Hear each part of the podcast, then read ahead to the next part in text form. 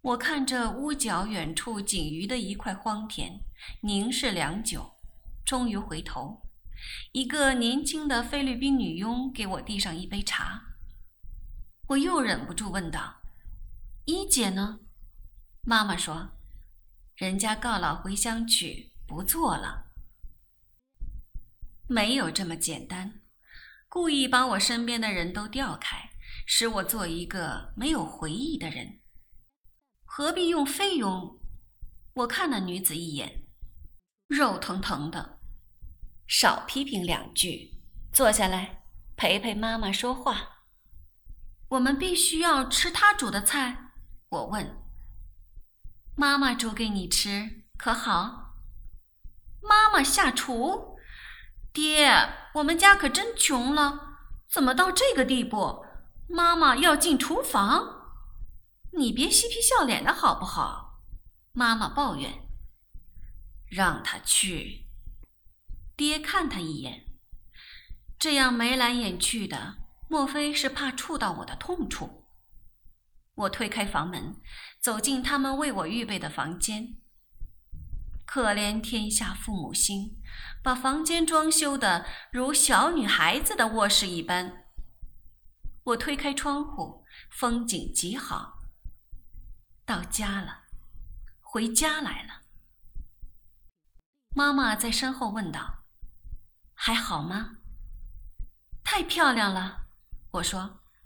我在纽约那间公寓，妈妈说，那个地方怎么好住人？冬冷夏暖，要给你寄钱还不准。我倒是蛮开心，我说。韵儿，你真的开心吗？妈妈凑过她的面孔，颤巍巍含着眼泪说：“我最怕这一招。”所有的妈妈都专爱来这一招，别的慈母我不管，我这位令堂还是当年岭南大学的高材生，我感觉受不了。我非常快乐，我毫无诚意地说：“韵儿，你要说老实话。”妈妈，说真的，做人怎么会快乐呢？正如那位祝老太所说。既聪明又健康，再加上美丽兼有上进心，一次错误也足以致命。你就别理这么复杂的事吧，让我苦乐自知，岂不是好？我苦苦哀求，让不快乐继续腐蚀我短短的一生吧。母亲反而被我引得笑起来。你在做什么？吟新诗？我与他笑作一团。父亲不放心，推门进来，向母亲使一个眼色，不要同女儿多说，让她休息。同你说多三句话就没正经起来。母亲抱怨：“这是一个太滑稽的世界。”母亲，我无法板着面孔做人。四周围都是卡通人物，试想想，那么多人公开标榜他是纯洁的。我能不笑吗？但我却有点歇斯底里。爹说的对，我紧张，我用手掩住面孔。你倦了，母亲说着站起来，睡一会儿。我点点头。他让我一个人留在房里，我看着天花板一会儿，睡着了。醒来的时候。看到一个女郎坐在我小书桌前看杂志，长发披肩，我轻轻叫她：“吉娜。”她转过头来，醒了。我撑着坐起来，甩甩头，微笑问：“好吗？”姑妈叫我来的，说你到了。她看上去身光净亮，一张面孔上的化妆红是红，白是白。一发衬得眼睛雪亮，轮廓玲珑，气色很好啊。我轻说：“你呢，好不好？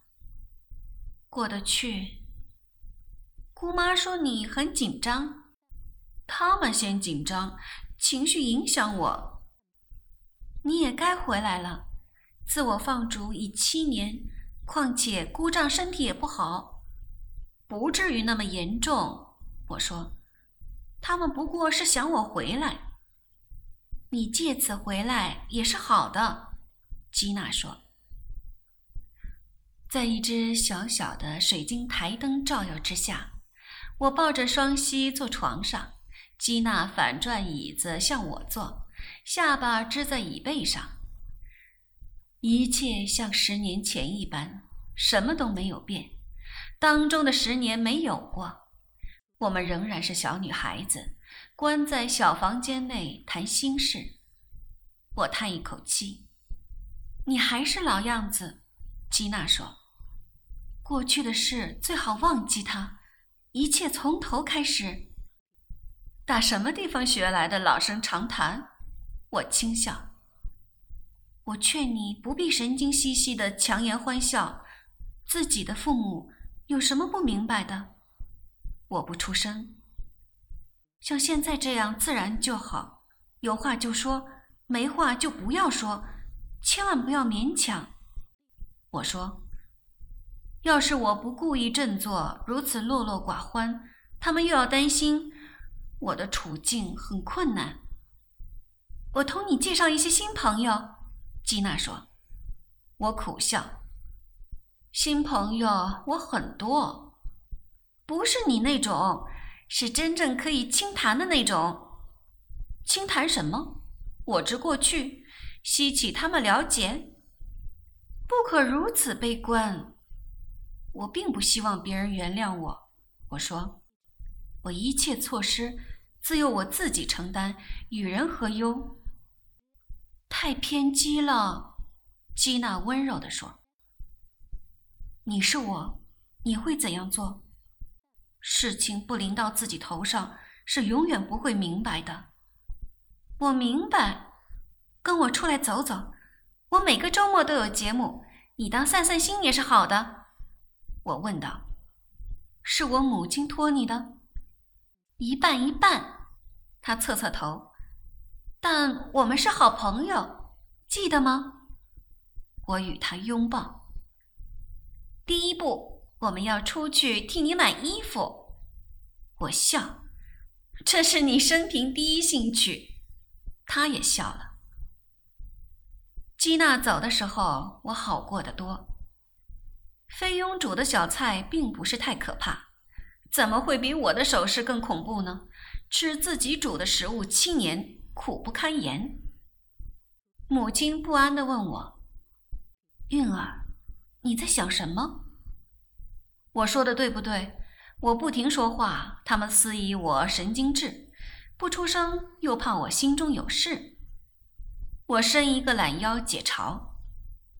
稍后，我听见父亲轻轻责备母亲：‘你怎么老盯住他？放松一点。’”不然，他一生吃不消，又跑掉七年，再回来时，你我骨头都打鼓了。母亲不说什么，我轻轻关上房门。如果，如果我觉得压力太大，我必须要自救，立刻离开这个家。所以，父亲是对的。基娜对我真正关心，第二天就开始带我出去散心。对牢他，我不必做戏，精神完全松弛，干脆拉长面孔，由得他去忙。许久没有回来，这个城的一切都变了，变得更热闹、更繁华，连以前那种爆发的土气都消失。美丽的人们面孔上都略带厌倦、享乐的神气，我很欣赏这一点进步。无论在什么地方，我总是跟在基娜身后，不声不响，光挂住吃。我胃部的空虚似乎比我的心中的需求还要大。我想用食物来溺毙我的烦忧。基娜的朋友与她自己属同类，都长得漂亮，家里小康，赚的月薪用来打扮及吃喝，很天真活泼，眼高于顶。甩不掉小布尔乔亚的包袱，喜欢踏着不如他们的人去朝拜超越他们的人。为什么不呢？他们有他们的世界。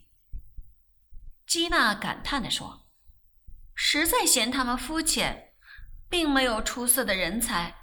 然而不同他们走，又不知跟什么人来往。”我说：“二十多岁的男人，男人总要到四十岁才会表现出色，非要有了事业不可。四十岁。”只怕女儿都同你我差不多大呢。他颓然。少女基娜的烦恼，我取笑他。切，他笑出来。这样子吃菜跳舞一辈子都不管用，谁也不会同谁结婚。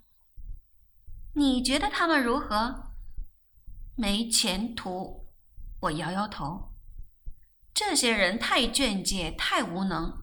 没有一个具资格成家立室，除非你愿意一辈子坐在写字楼中工作贴补家用。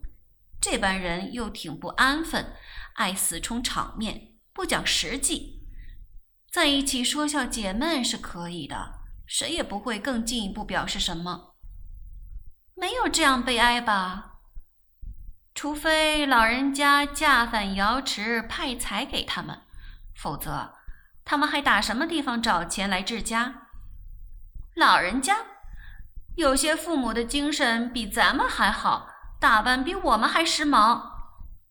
我哈哈大笑起来。你似乎并不担心。基娜推我一下。你知道我，我是打定主意抱独身主义。也不必，他说，看缘分怎么安排吧。这个地方真令人苍老，年纪轻轻讲起缘分来，我微笑。